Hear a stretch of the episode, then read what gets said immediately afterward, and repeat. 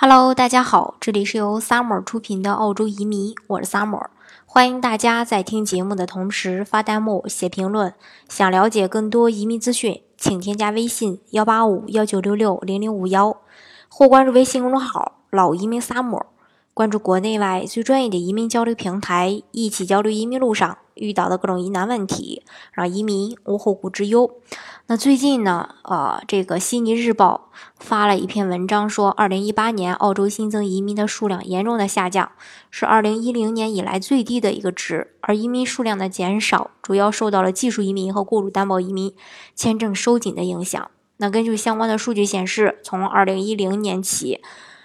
澳洲发放移民签证呢，一直保持在十九到二十万张，但是在二零一八到二零一九财年三个季度当中，只发放了十五点六万呃六万张签证，也是八年以来最低的一个水平。其中呢，受到四五七签证被取消的影响，澳洲雇主担保移民签证的数量下降的幅度是最为明显的。那从去年的二点四万降到了现在的一点六万。而备受关注的技术移民签证也从去年同期的两点四万下降到了现在的两万。那么，澳洲移民人数的大幅度下降对中国申请人到底有什么影响呢？在过去十年，中国移民澳洲。的人数一直都是稳步上升的。中国不仅是澳洲第一大投资移民来源国，更是最大的国际游客来源国和第二大技术移民来源国。二零一七年共有两万八千九百，呃，两万八千两百九十三名中国移中国人移民澳洲。但是在前段时间，澳洲政府突然收紧移民政策，再加上这个中澳外交关系的紧张，导致成功移民澳洲的中国人数数量急剧下降。根据澳洲内政部的数据显示，在二零一八财年财政年度的前七个月，只有一千五百五十九名中国居民获得了澳洲移民签证。从前超过百分之八十的中国申请人能够获批，到了二零一八年，成功率跌至百分之三。由此可见，目前澳洲技术移民是一条非常艰难的路。那对于要移民澳洲的申请人来说，我们更加建议大家选择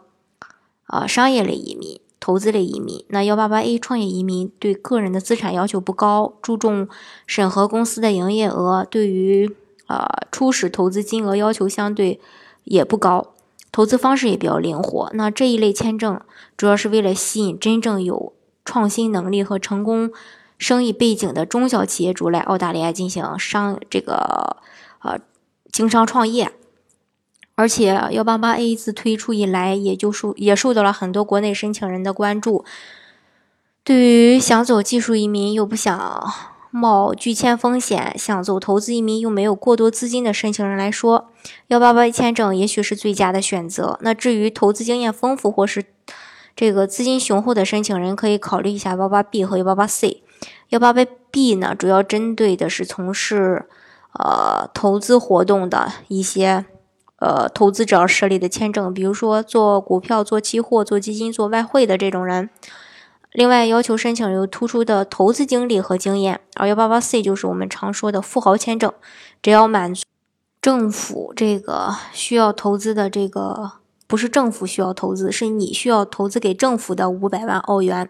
并且能解释清楚来源，那就可以申请这个签证。他对申请人的年龄、学历、专业、经商背景都没有任何的要求。这是呃，这个澳洲的商业移民。那大家呢，其实也可以根据自己的一个实际情况来选择最适合自己的移民项目，成功率最高的项目。这样的话呢，呃，才不白白枉费大家的时间和整个申请移民的一个经历。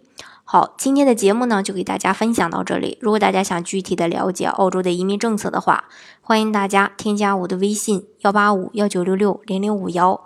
或关注微信公众号“老移民 summer”，关注国内外最专业的移民交流平台，一起交流移民路上遇到的各种疑难问题，让移民无后顾之忧。